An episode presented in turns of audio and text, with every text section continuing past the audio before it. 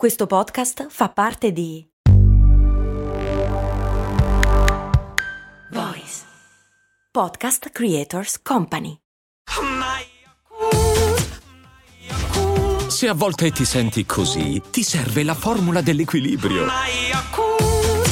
Yakult Balance, 20 miliardi di probiotici LCS più la vitamina D per ossa e muscoli. Perché ci sono dei water che hanno una forma veramente strana, soprattutto all'estero? Cose molto, cose molto, cose molto umane. Ciao, sono Giampiero Kesten e questa è Cose Molto Umane, il podcast che ogni giorno, 7 giorni su 7, ti spiega o ti racconta qualche cosa, anche la forma dei cessi in giro per il mondo. Oddio, la sto un po' semplificando perché in realtà questa domanda me l'hanno fatta due patron in due momenti diversi, tutte e due molto molto indietro nel tempo e non avevo mai risposto fino adesso. La Bea mi aveva chiesto perché in alcuni posti tipo vecchie case a Berlino il VC ha una specie di gradino dentro alla tazza così tutto ciò che fai rimane lì a troneggiare sul piedistallo, mentre invece Saverio mi aveva chiesto ma quanti tipi di water esistono al mondo? In America ci sono quelli a risucchio, in Germania e Austria quelli a laghetto, ovvero dove gli stronzi galleggiano finché non tiri lo sciacquone e in molti paesi europei quelli a caduta come da noi. Allora, è vero, ci sono tanti tipi diversi di water e in genere non è una questione estetica, ma è una questione diciamo tecnologica, cioè, come avevo già raccontato in una vecchia puntata, il water in sé è un'invenzione pazzesca con dietro un principio estremamente interessante che tra l'altro ha indirettamente salvato un sacco di vite, nel senso che alla fine un water quello che fa è mettere un tappo fra noi e la fogna, prevenendo quindi la diffusione di odori e soprattutto di infezioni che ti fanno morire molto male. Il problema è che tutte queste tecnologie diverse, quelle che cita anche Saverio, cioè quella tedesca, quella francese, quella italiana, quella inglese, quella americana e così via, vanno tutte bene, funzionano tutte bene, ma ognuna, come tutte le cose, ha i suoi pregi e i suoi difetti. Per esempio, quella anglosassone, cioè americana e inglese, che sono uguali, è il cosiddetto water a sifone, in cui l'acqua, scendendo dietro dove non si vede una volta che tiri l'acqua, risucchia quello che c'è nel water stesso. Fa in piccolo l'effetto del cesso automatico negli aerei, di cui anche abbiamo parlato. È comoda, dicono alcuni, perché necessita di un casino d'acqua, per cui quello che fai nel water, prima di essere sciacquato via quando tiri appunto la catena, cioè lo sciacquone in realtà, rimane sotto il pelo dell'acqua, cioè non puzza. Il problema è che ha bisogno di un casino d'acqua e il consumo d'acqua, come abbiamo già visto tante volte, è caro, è molto antiecologico e non va bene. In più, i cessi a sifone hanno anche l'altro piccolo problema che si otturano, spesso, cioè perché il sifone fa una S, è un percorso un po' tortuoso, soprattutto se ci butti dentro un sacco di carta. L'altro svantaggio, ma anche qua è, boh, questione anche di gusti, è il fatto che quando fai la cacca in un lago praticamente, eh, rischi il fuoco amico,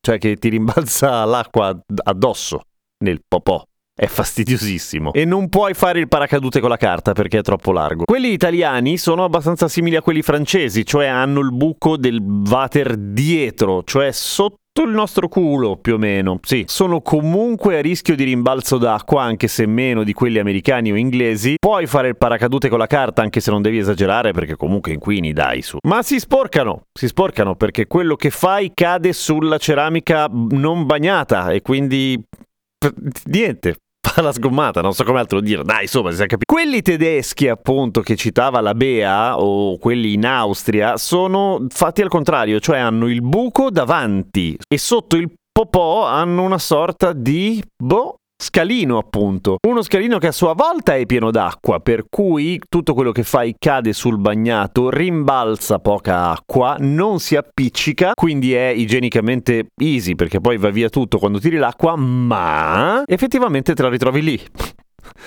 e oltretutto puzza finché lo tiri l'acqua, voglio dire. Quindi, appunto, ogni cesso in giro per il mondo non è altro che un bilanciamento di pro e contro, di vantaggi e svantaggi, rimbalzi d'acqua versus odore, versus estetica, versus consumo d'acqua, versus possibilità che si intasi tutto. Ma quello che è interessante e non è direttamente collegabile, no, non mi lancerò in interpretazioni di questo tipo perché sarebbe veramente, veramente prepotente da parte mia pensare di avere una risposta. Tutte queste queste cose sono evidentemente collegate da un punto di vista socioculturale al paese, per forza, nel senso che non è che in Germania l'hanno inventato così perché lì andava bene così. In giro per l'Europa si saranno diffusi come in tutto il mondo svariati tipi di water e poi le persone hanno iniziato a preferirne alcuni rispetto ad altri, punto. E probabilmente, che ne so, a noi e ai francesi l'idea di vedere la nostra cacca quando ci giriamo e di vederla lì appunto sul piedistallo, come diceva Bea, è una cosa che ci dà molto fastidio e ai tedeschi magari meno. Così come agli anglo probabilmente il rimbalzo fastidiosissimo d'acqua è boh, una cosa trascurabile, mentre qua non lo è. Così come il consumo d'acqua qua è un problema e in America notoriamente no perché sono degli spreconi. Ah, tra l'altro l'America eccelle anche nell'utilizzo di carta igienica, nel senso che ne usano ettari di alberi per volta, pare. Quindi una vera e propria risposta non ce l'ho, vi do degli importanti spunti di riflessione sui cessi